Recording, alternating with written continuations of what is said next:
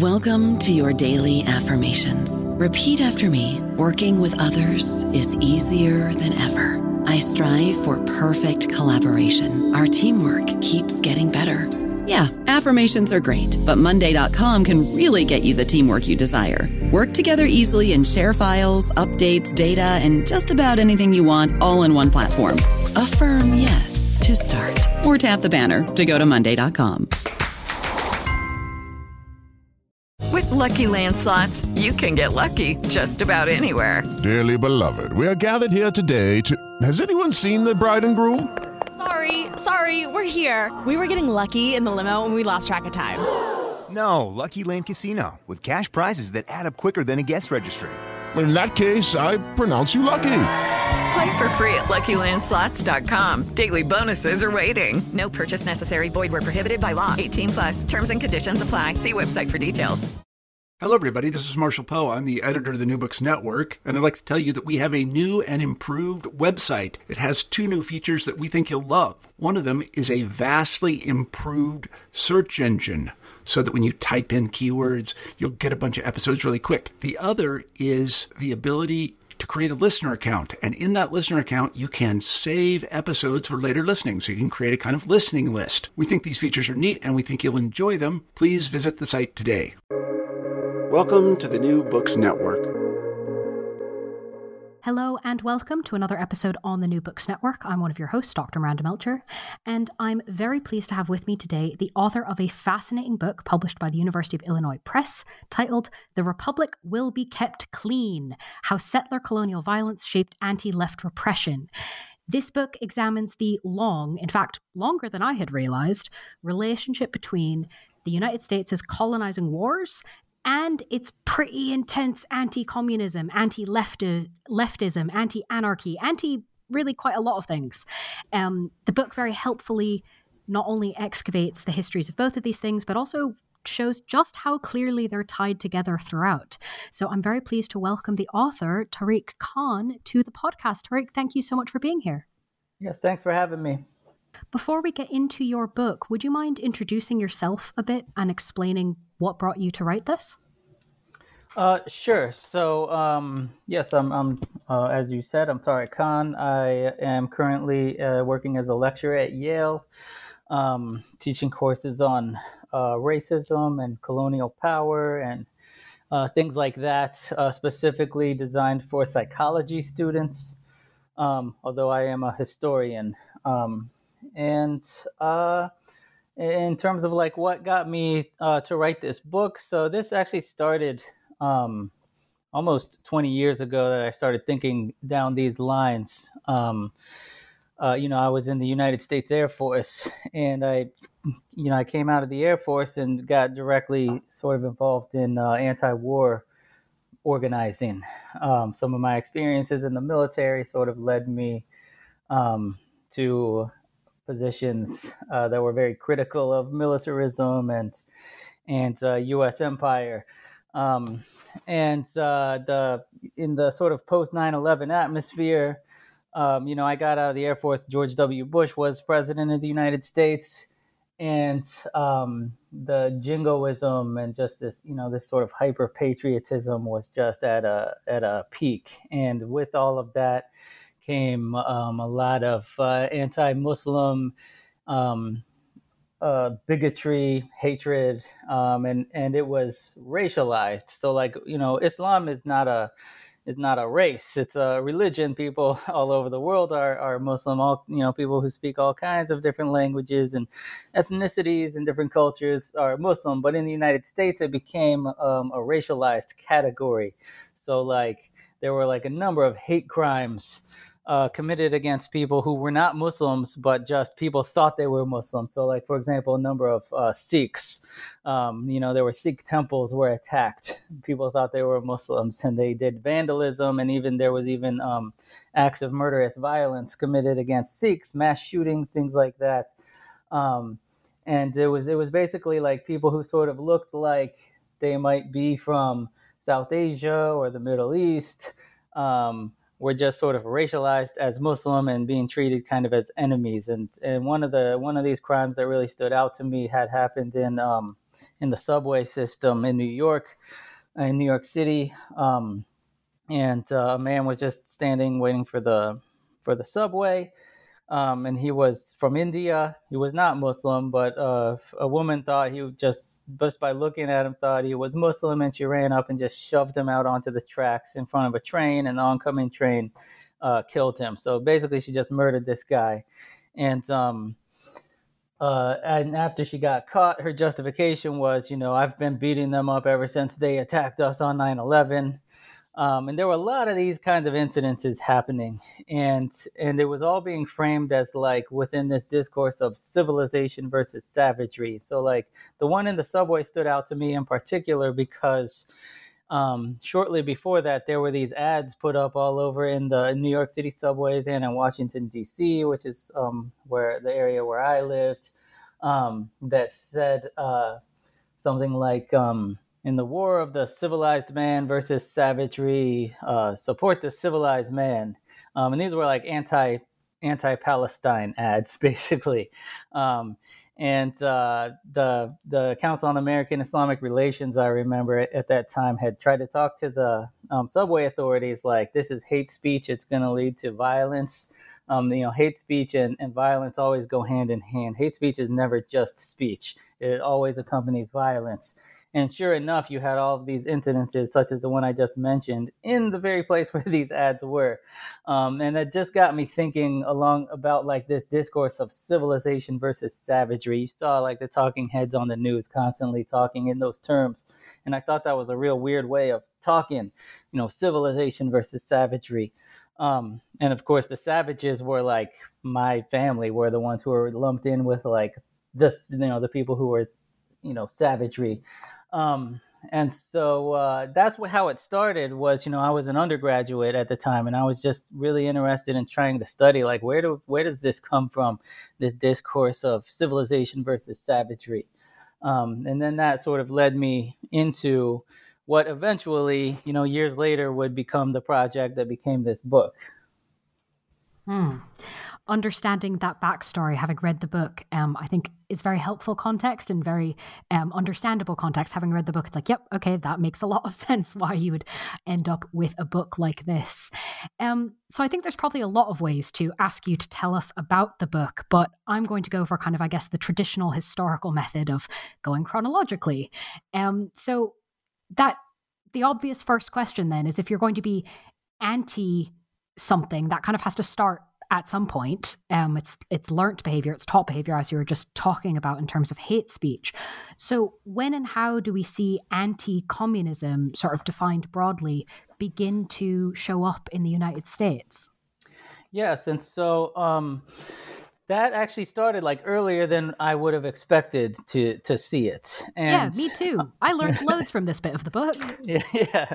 Um, so uh, as far as like modern anti like as we you know when we talk about anti-communism i mean you could you could go you know hundreds of years back to just sort of um, the um, you know the invention of, of private property and things like that. But in terms of like people using you know the word communism in the way that we hear it used today um, that um, i, I kind of got interested in um, like when does when do we first hear like lawmakers using explicitly anti-communist rhetoric as like a as like a tool um, to convince people to support their policies.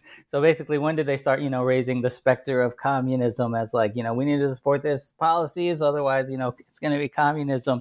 Um, and I first see that um, in the 1840s in terms of using the word communism. And so it's very shortly after uh, a movement starts to emerge that calls itself communism.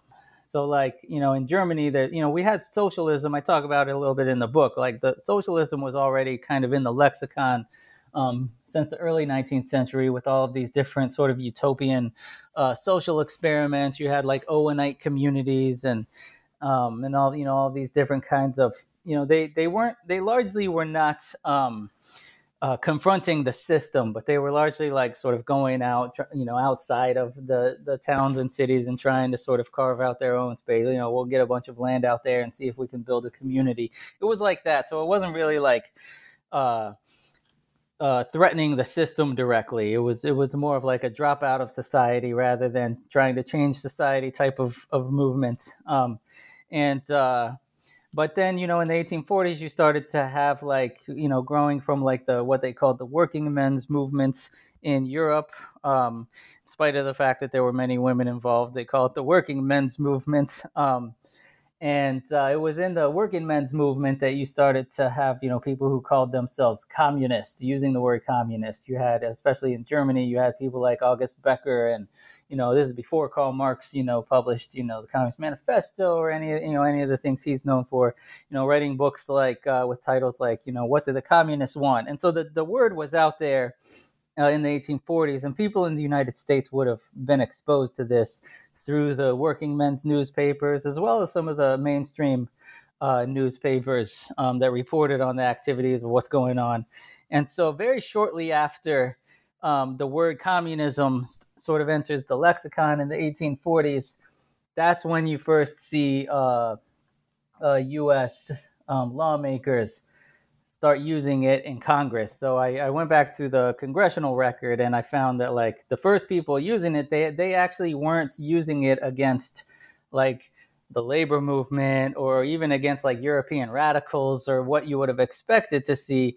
It was actually the it was um, Southerners, pro-slavery Southerners, who uh, were using um, anti-communist rhetoric uh, to convince Congress to expand the institution of slavery into these newly acquired acquired territories. So this is just after the Treaty of Guadalupe uh, Hidalgo and the United States, you know, gets over 500,000 square miles of Mexican and indigenous territories that are now part of the United States. And so the debate raging in Congress is what are we going to do with all these new territories? And the the Southerners uh, were really hell bent on um, that with these new territories need to allow slavery. And so these uh, pro-slavery um, legislature legislators were saying, you know, this is the best defense we have against communism is slavery. And so it's it's very interesting because it's it's really very shortly after like um, you know, you, you start to hear, you know, Karl Marx is, you know, giving talks and, and writing articles about, uh, you know, the, the interests of capital and the interests of labor are diametrically opposed in all of this. And you, you it, and you uh, have some of these Southerners sort of seizing on that notion and they kind of take, uh, what nowadays we might consider like Marxist notions, um, and they sort of twist them to make them into these pro-slavery arguments. So, like one of the arguments that you see in, in Congress is, um, you know, in the in the South, we don't have um, we don't have conflict between capital and labor because enslavers own both, and so we have harmony in our economic system. And so, if if we expand slavery into the newest new states, that will defend us from communist movements arising because we won't have conflict between capital and labor like you do in these northern cities. Um, and so that was kind of interesting that it was these pro slavery um, advocates who were basically using anti communism as an argument against um, the abolitionists. Uh, and then you also see it, uh, these northern US um, Indian agents, so people who were uh, charged with making the lands west of the Mississippi safe for settler colonization. Their job was basically like, you know, get the Indians in line. Um, and they were having a really hard time with, uh, specifically with the Dakota Sioux. I write about.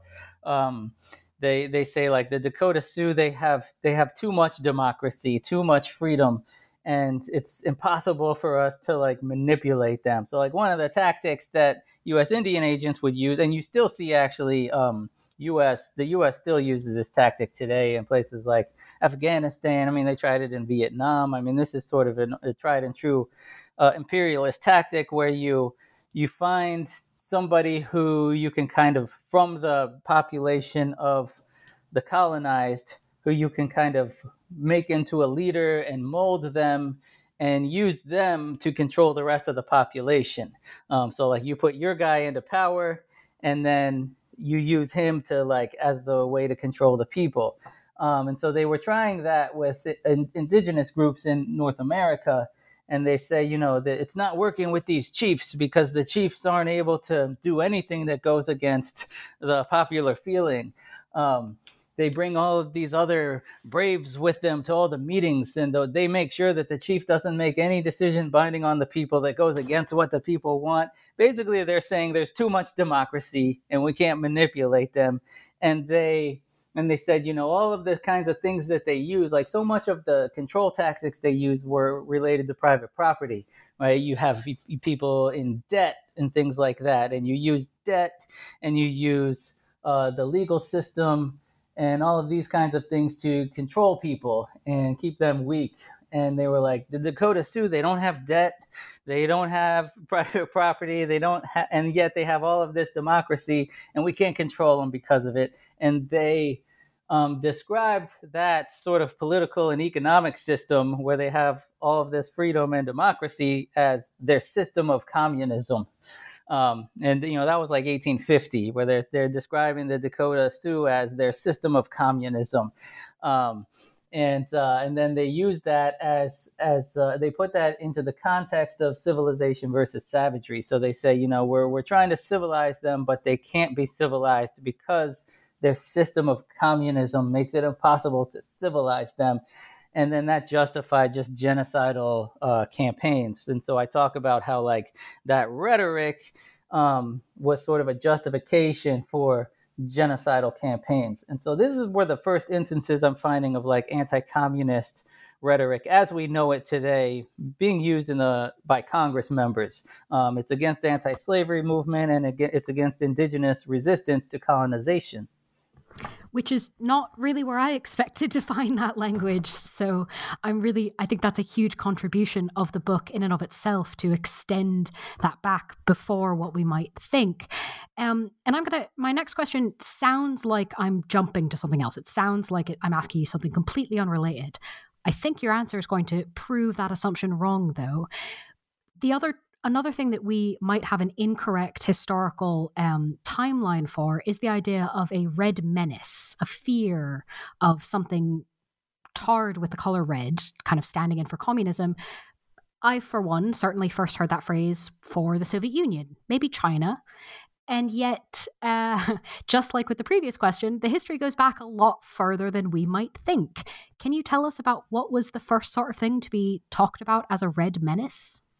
Sure. So um, again, this you know all uh, the you know it's in the title, you know, settler colonial violence. Um, but that's you know one of the um, one of the premises of the book, where I'm I'm drawing a lot from indigenous studies scholars who have been saying for decades that um, you know when you look at U.S. history, you have to recognize uh, settler colonialism as a central foundational uh, central foundational sort of framework of uh, in from which U.S. history uh, unfolds, um, and you know that's often in the way we teach U.S. history. It's you know we oftentimes we don't even use the term settler colonialism. And I mean, I remember uh, when you know back in the day when I was uh, teaching assistant for uh, the you know U.S. since 1877 course, and we had a textbook that I think was better than most textbooks I've seen. You know, they had some really good historians who worked on that textbook, and yet it still just had like it had a section that it calls westward expansion and it's like oh some unfortunate things happen in this westward expansion period but then it gets back to this like triumphant story of like forging this multi-racial democracy and you know it's it's all sort of like this this story of progress towards um, you know, towards democracy and freedom and the inclusion of more and more people. Um, and then there's like just a little sidetrack of, you know, westward expansion, some bad stuff happened. Um, but, you know, from indigenous studies scholars tell us like that that's that's not a side story. Settler colonialism is a central framework uh, in which these these uh, U.S. history happens, and we have to take that seriously. And so when I you know I came uh, into approaching this book, I um, was reading a lot of those uh, indigenous studies scholars, and I and I thought that they uh, were correct, and that we have to look at settler colonialism as this uh, central framework. Um, and when we do that, the periodization of anti-communism changes, and right, it goes further back. And, and, and to your question about like a red menace, then um, you know it's you know most people who've written histories of anti-communism. There's a lot of great histories, and I'm not uh, you know criticizing these histories. Um, there's some great books that you know I cite in in my book that are you know um, that kind of talk about like the what we call the first Red Scare, or that you know usually they focus on the post World War II period with the Cold War. Uh, some of them will go back to you know the period of the first Red Scare, about you know 1917 to 1921, around that period, um, where there was a lot of deportations and and things like that. Um, some people who are, you know, in labor studies will say, yeah, actually, you got to go back to Haymarket in the 1880s, and then others, other people will say, well, actually, you got to go back to the 1870s uh, with the railroad uprising, um, and uh, with uh, the Paris Commune, even though that was in Europe, it uh, really alarmed some of the U.S. Uh, leaders, um, and that was sort of put them in this state of like heightened uh, sort of a heightened red scare kind of uh, posture. Um, but when you see settler colonialism as this uh, central this central framework uh, for United States history, it actually goes back even further to some of the things I already mentioned about the anti-slavery movement and about um, U.S. Indian agents. You know, describing the Dakota Sioux as you know system of communism, um, and so and uh, so some of the language actually, um, I, I, talk a lot about sort of the slippery usage of this term red. Um, and so how right like the communists you know were reds right because they carry the red flag and everything like that but the um, indigenous groups were also reds. And we kind of see those as like different uh, different ways of using the term. We're like well they're it's the same word but they're using it differently. But i'm actually arguing that um, there's, there's the line between those two usages are actually pretty blurry. Um, and so, like the first sort of red menace, you know, the first communists, the first people who they're trying to eliminate, who they're calling communists, are indigenous groups. And they're using the word communism to describe their, their political and economic system. And they're saying their communism is what makes them savage. Um, and then they're using that as a justification for these elimination, uh, these just violent sort of genocidal um, programs. And so that's what I argue is sort of like their first sort of red menace in the context of anti-communism is indigenous groups. And then later you you'll see like police officers and, and people will kind of insert themselves into that narrative when in the 1870s and 1880s when there are anarchists and socialists um, in U.S. industrial centers organizing in the labor movement, the police will very explicitly tr- sort of insert themselves into that same narrative of like we're the heroic frontier Indian killers, and the anarchists and the socialists are the Reds, and we're saving civilization by eliminating them. I don't know about you, but I'm very busy and I don't have a lot of time to cook. That's why I subscribe to Factor. Eating better is easy with Factor's delicious, ready to eat meals. Every fresh, never frozen meal is chef crafted, dietitian approved, and ready to go in just two minutes. You'll have over 35 different options to choose from every week, including Calorie Smart, Protein Plus, and Keto. These are two minute meals. Factor meals are ready to eat and heat, so there's no prepping, cooking, or cleanup needed. They're flexible for your schedule. Get as much or as little as you need by choosing your meals every week. Factor is the perfect solution if you're looking for fast, premium options with no cooking required. Sign up and save. We've done the math, and this is important. Factor is less expensive than takeout, and every meal is dietitian approved to be nutritious and delicious. Head to factormeals.com slash NBN50 and use code NBN50 to get 50% off. That's code NBN50 at factormeals.com slash NBN50 to get 50% off. Hmm. So very fuzzy, um, kind of the idea of having those two words, the same word but mean different things, um, really doesn't hold up necessarily. Um, In a similar sense, you draw a much more direct line than I think we might traditionally think of between the violence used against Indigenous peoples and the police violence against um, leftist activists. Can you help us kind of can you demonstrate how this line is actually um, pretty direct, thinking through some of the tactics and methods used in both of these sets of repression?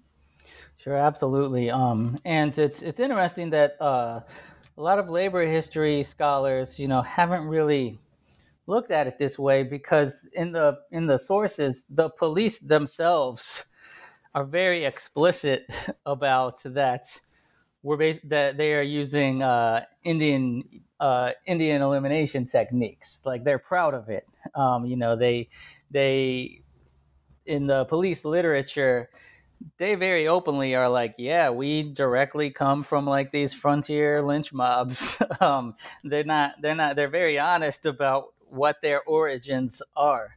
Um, and uh, so, like, uh, some of the sources I used were like, um, uh, you know, uh, police captain Michael Schaack, who was uh, wrote this influential book, very long title. The the short title is just "Anarchy and Anarchists," um, and it's supposed to be like this history of uh, of socialism and anarchism and nihilism, just sort of radical left movements in general. Um, and then and then it's uh, it's basically a heroic narrative of how the police saved the United States from the communists or from the anarchists. Um, and uh, Captain Schaack very uh, and and and by the way, Captain Schaack's book was used by uh, the early criminologists as one of their main sources um, on uh, political crime. So, uh, so it was a pretty influential book. Like uh, Lombroso, for example, like cites Captain Schaack as like his main source uh, in his um, article on um, the physiognomy of, of the anarchist. You know, he was doing phrenology, skull science. Um, uh, on anarchists and uh, to to pathologize and, and, criminalize anarchists, and he was using Captain Schaack's book as his source. And Captain Schaack's book was just thoroughly this sort of cowboys and Indians narrative of you know the police are the you know the heroes on the frontier. Uh, and the anarchists are the, the so-called Reds. And there's there's uh, passages in Schaack's book where he's using this term Reds and it's not clear who he's referring to because he'll he'll say like you know the anarchists are like you know uh, murderous you know Comanches on the plains uh, surrounding the cabin of a helpless settler. Um, and then he'll switch back to talking, you know, he'll switch back and forth to talking about indigenous groups or really white imagination of indigenous groups, um, and talking about um, sort of uh, the respectable society's imagination about working class radicals, and and he'll switch back and forth, and he'll he's using the term Reds, and there's some sections where it's like which which Reds is he talking about because he's using.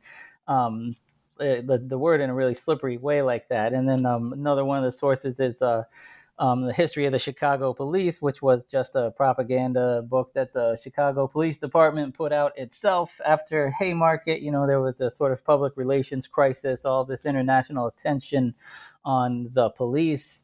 Um, and so they were putting these books out to kind of um, restore faith in the police. And one of the ways they did that, one of the ways they tried to bolster the image of policing was by putting the police into this old sort of frontier cowboys and Indians narrative. And so, but in history of the Chicago police, they're very explicitly just say, you know, this is the Chicago Police Department and they're talking about what their origins are.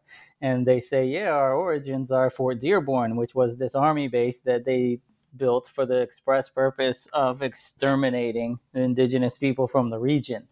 Um, and so they very explicitly are like, yeah, we we come from Indian killers, and we're continuing in that tradition when we're going after these wild, you know, these wild uh, tribal foreigners who have you know invaded U.S. cities.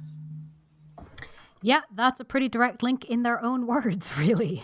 Um, so important that we remember that um, today continuing to move chronologically through the book a, at least a little bit, um, can you tell us about why you consider 1877 to be a turning point in this particular history?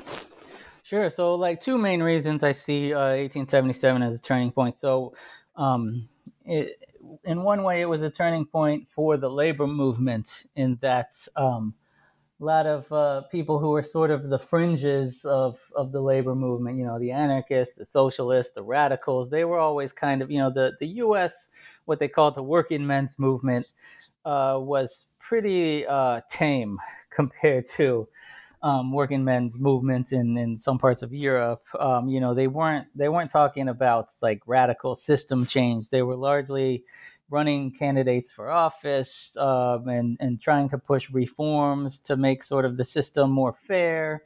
Um, you know, better wages, better hours. Um, but not they weren't talking about like we need to end capitalism uh, or anything like that they were just like we just need to like make some reforms so that so that you know workers have a little bit better deal um, but uh, 1877 um, uh, kind of changed a lot of that and it and it came after years of economic downturn um, right? So we, you know, the United States was in this in the midst of this economic crisis, and there was just mass unemployment. Uh, a lot of people who were employed, you know, they were maybe employed for like half of the year, right? You find a job over here for a month and then you go work on this other place for you know a couple of weeks but people didn't really have security any kind of economic security and uh, it didn't look like things were going to be getting better anytime soon. Um, and in, in the railroads, there were just a number of wage cuts. So people were already in really bad position and they just kept cutting their wages to the degree where it was like they couldn't even afford to buy like bread. Like that was, and so, um, and so the, and the, the mainstream sort of labor organizations uh, weren't really tapped into the level of discontent that there was. Um, and so the, the 1877 uprisings really happened independent of the working men's um, party and the working men's movement's leadership. And it was these were wildcat strikes. These weren't strikes that the sort of official labor organizations coordinated, but these were something that just rank and file workers did on their own without a formal leadership structure. Um, and it just spread. It really resonated to just several states, and it turned into just not just a strike, but full uprisings in some cities like St. Louis. There was a general strike where um, a lot of the industries went on strike in support, um, and uh, you know, kind of shut down the city. And then you know, and so uh, but the violence to put down that strike was so severe that it really changed a lot of uh, a lot of people's a lot of working class people's idea of what the United States is.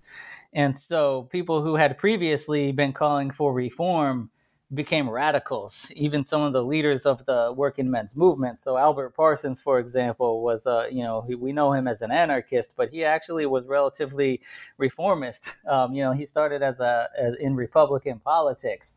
Um, and then he sort of gravitated to the working men's party. And even during the strike, he was giving speeches telling people, you know, not to not to rise up and destroy company property, but to vote for working men's party candidates and things like that. But after seeing just the way the state reacted, um, that really changed. I mean, he, I, you, I, just used him as an example, but it, I think he was emblematic of a larger trend that um, people really uh, were changing their minds about what the United States is and the lengths they just saw the lengths the state would go to uphold these systems of inequality. And so for the working class, it was a turning point. Um, and it opened up the door for like uh, more radical movements to kind of take uh, gain a footing. So people who were sort of marginal in the movement, uh, marginal radicals, for a short time, they became like um, the most relevant uh, labor leaders um, you know, anarchists, socialists, people who the w- leaders of the, you know, the the more mainstream unions, you know, they thought they were crazy, but those were the people who uh, kind of tapped into what ordinary people were feeling, and so it was a turning point in in that sense. But it was also a turning point for the state. So um, there was it. Uh, I used John Hay as an example. Um, during the railroad strike, he was just aghast that the state was not able to contain this this workers' uprising, and uh, him and a lot of other people who are sort of representatives of um, you know the capitalist class, a lot of the big industrialists of the time were just like, why why why are we unable to uh, put down this uprising? It's going on for months, and um, uh, and so it became uh, an justification to greatly increase the size and scope of uh, uh, the forces of repression, the military, the police. Um, they're like, you know, they they're unable to handle this. So we just we got to strengthen the police. We have to strengthen um, the military. We have, you know, they're complaining that you know all of our all of our best troops are out on the frontier, you know, killing Indians. And meanwhile, we have these wild savages in our cities, and nobody can deal with them. And we're sending in these uh, local, local militias. But the local militias, a lot of them were in in solidarity with the strikers. So sometimes the militia would join the strike. Sometimes the militia would refuse to shoot at the strikers. Um, and so uh, it it changed the, and it also kind of a lot of members of the ruling class saw this type of class conflict as uh, something that happens in Europe, in the you know backwards, repressive, autocratic Europe. They have this kind of stuff because people don't have freedom. But here in democratic America, um, you know, we have, you know, people have high wages and we have freedom and democracy and voting and all of this. And so we, we're, we don't have this kind of conflict. But uh, the uprisings of 1877 um, really changed their minds about that. And they, the ruling class uh, and the industrialists and all of these people really uh, uh increased the their level of uh, violence that they would use against people within the United States. And, and what they turned to, because the, the violence that they knew was uh, so-called frontier violence. It was the what we call the the Indian Wars. That's where they learned about how do you control and contain people, how do you put down uh, insurgencies. They learned all of that through settler colonial violence, and so that was sort of became their template for how they would deal with the so-called labor problem was they would kind of take these uh, Indian war tactics and ways of thinking and then apply them to uprisings, these multiracial uprisings of poor people within the United States. And also use the exact same weapons, so like artillery and Gatling guns, and the very same weapons they used for Indian War uh, what they call the Indian Wars. It's not a great term, the Indian Wars. These were really just straight up genocidal campaigns. But what they were using for that, they would, and in some cases, they would pull the exact same units. So units who were, you know, on the so-called frontier, uh, you know, involved in these uh, these uh, campaigns to uh, exterminate and expel or contain indigenous populations, those very same units were called back into places like Chicago and Pittsburgh uh, to put down this uh, rebellion of workers. Showing very much, um, as we already stated, the connections between the settler colonial violence and the anti left repression. It wasn't just police, though, um, that were involved in this violence. You detail, um, as the book moves forward, that white settler lynch mobs um, also played a role in this. And in fact, you call them in the book, quote, the cutting edge of US policy for internal social control. Can you walk us through how white settler lynch mobs um, are this cutting edge? Sure. So, um, yeah, I mean, a lot of what the formal forces of the state would do was was what informal forces of the state would first do with you know these sort of settler lynch mobs and things like that. Um, so, uh, like when you know when we talk about what they you know these so-called Indian wars, they weren't just fought by uh, U.S. Army regulars, but there were there were these sort of informal militias of just ordinary settlers um, you know, Roxanne Dunbar Ortiz, who I, I, cite in the book, has you know written in her her book uh, "Loaded: a, a, History of the Second Amendment," um, talks about how like the Second Amendment was actually. Um, you know, it didn't have anything to do with like the kinds of things we we think it has to do with nowadays, but it was actually based on already existing policies and customs that grew out of settler colonialism. The idea was you need to have armed settlers to keep land. So I, I, talk about Theodore Roosevelt and how he, he wrote about that it's not the formal forces of the state, but it's the armed settler who announces the permanent dominion of the white man. Um, that's uh, Roosevelt. Uh, you know, talks about you know the armed settler is basically like the army can go in and sort of fight some battles, but it can't stay. So you need armed people who will stay and hold the lands, and those are armed settlers. And so. Um, and so you have this whole history of just these armed settler groups um, who are involved in these horrific uh, ethnic cleansing campaigns.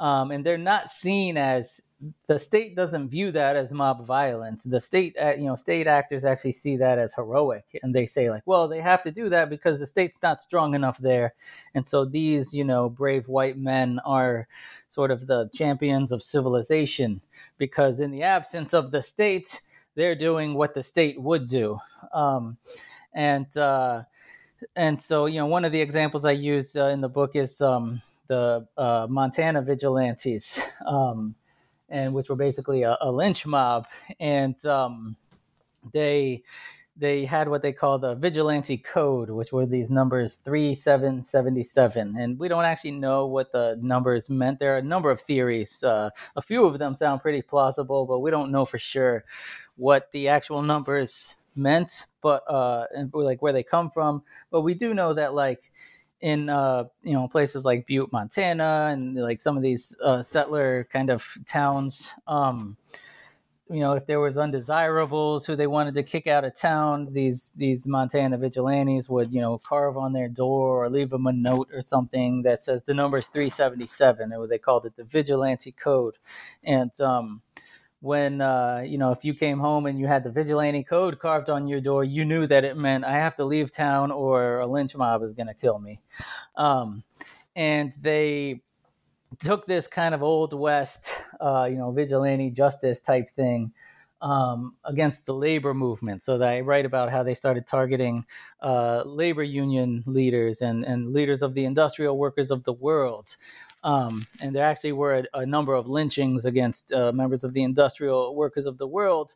Um, but uh, they they used that same number 3777 that they would send that to the these labor leaders um, and uh, uh, and nowadays to this day the uh, montana highway patrol's badges have the number 377 on them um, the Montana police, they see themselves as sort of the the evolution of the old Montana vigilantes. What they did sort of informally, we do that formally now. We protect the property of the rich on a formal level, but it was these lynch mobs did it first.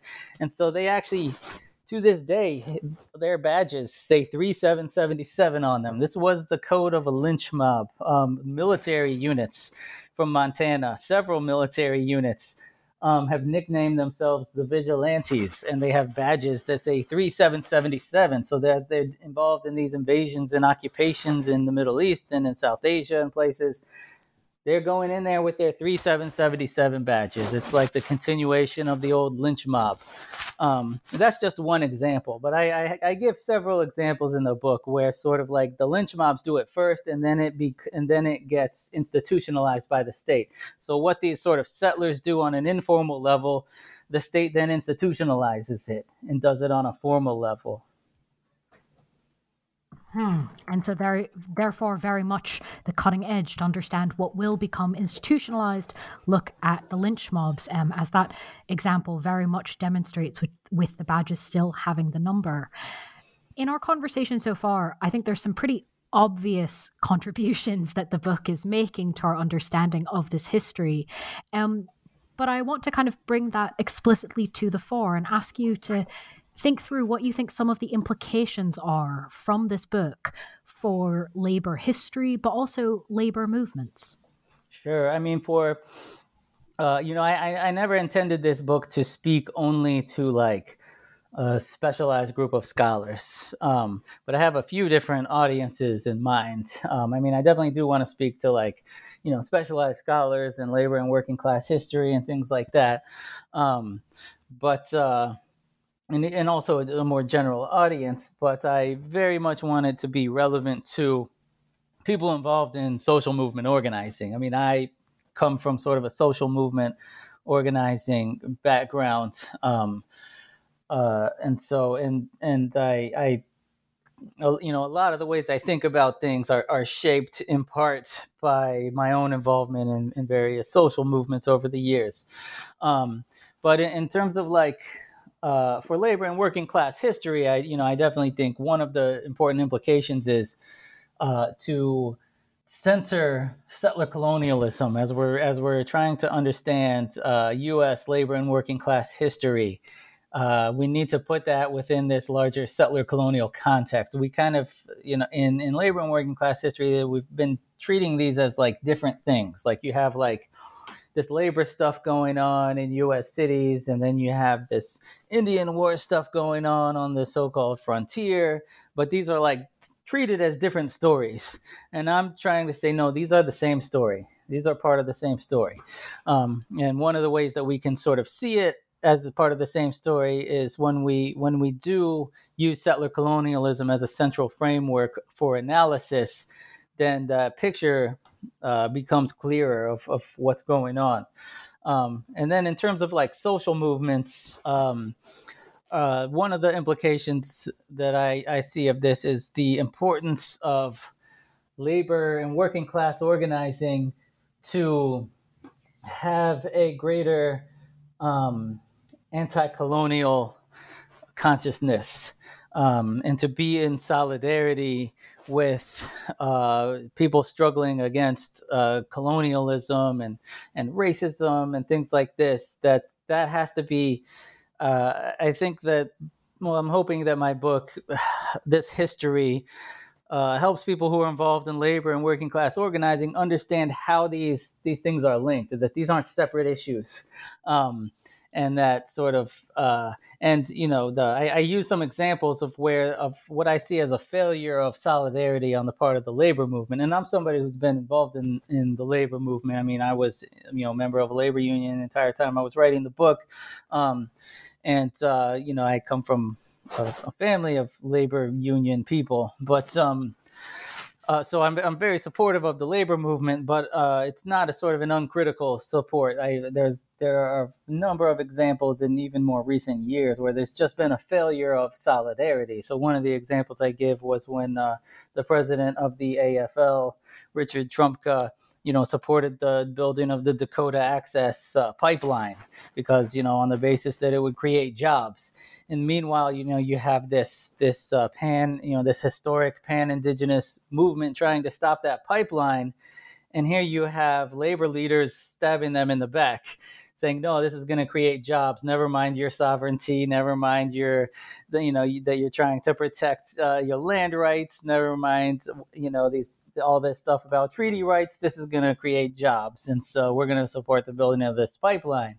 Um, I think if we had a greater consciousness of the kind of history I'm writing, uh, we would understand why it's in the interest of the labor movement to be in solidarity with people like the land defenders at Standing Rock. Um, or, you know, there were some labor union organizations that supported Trump's border wall again, same reason. It is going to create jobs. Uh, if we understood this history more, we would realize that it's in the interests of of uh, you know working class people to be in solidarity with migrants who are fighting against, who are resisting uh, border violence and resisting border imperialism, and to oppose things like the building of border walls. Um, those are just two. I mean, you know, two out of several possible examples, but that's one of the things I'm trying to point to is that we have to have the for for the the labor movement has got to ditch this. Um, ditch its patriotism. I think patriotism is really holding the U.S. labor movement back, and be and, and be more internationalist, um, and be in solidarity with these struggles. And I'm hoping that the history I'm writing shows like why it's in the interest of of of working class people everywhere to be in solidarity with anti-colonial struggles and, and struggles against border imperialism and things like that. Hmm. That makes a lot of sense. Um, and the good news is that the book can start doing that because it is, of course, available for people to read. Is there anything as we close off here? Is there anything you might be working on now or next, whether or not it's a book, whether or not it's on this exact topic, that you'd like to highlight or preview for our audience?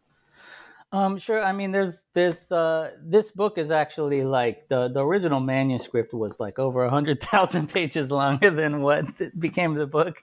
Um, had to cut it down a lot. Um, but but one of the things I wanted to discuss much more uh, in depth that um, had to do with the you had asked the question earlier about the relationship between sort of the frontier so-called frontier lynch mob and the formal forces of the states um, and sort of you know that that I kind of made that assertion that you know the the mob, the white mob is you know the white lynch mob is the the cutting edge of state policy. Um, I have a lot more to say on that, so I'm, that that could possibly be a, a, a, next project, something that that deals more with that question uh, more specifically. Hmm. All right, well, we shall have to stay tuned to see what comes next. But of course, in the meantime, listeners can read the book we've been discussing The Republic Will Be Kept Clean How Settler Colonial Violence Shaped Anti Left Repression, published by the University of Illinois Press. Tariq, thank you so much for being with us on the podcast and sharing your expertise and time with us. Well, thank you for having me.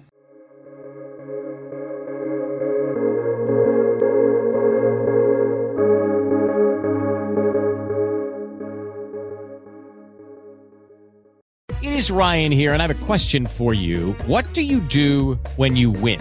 Like, are you a fist pumper?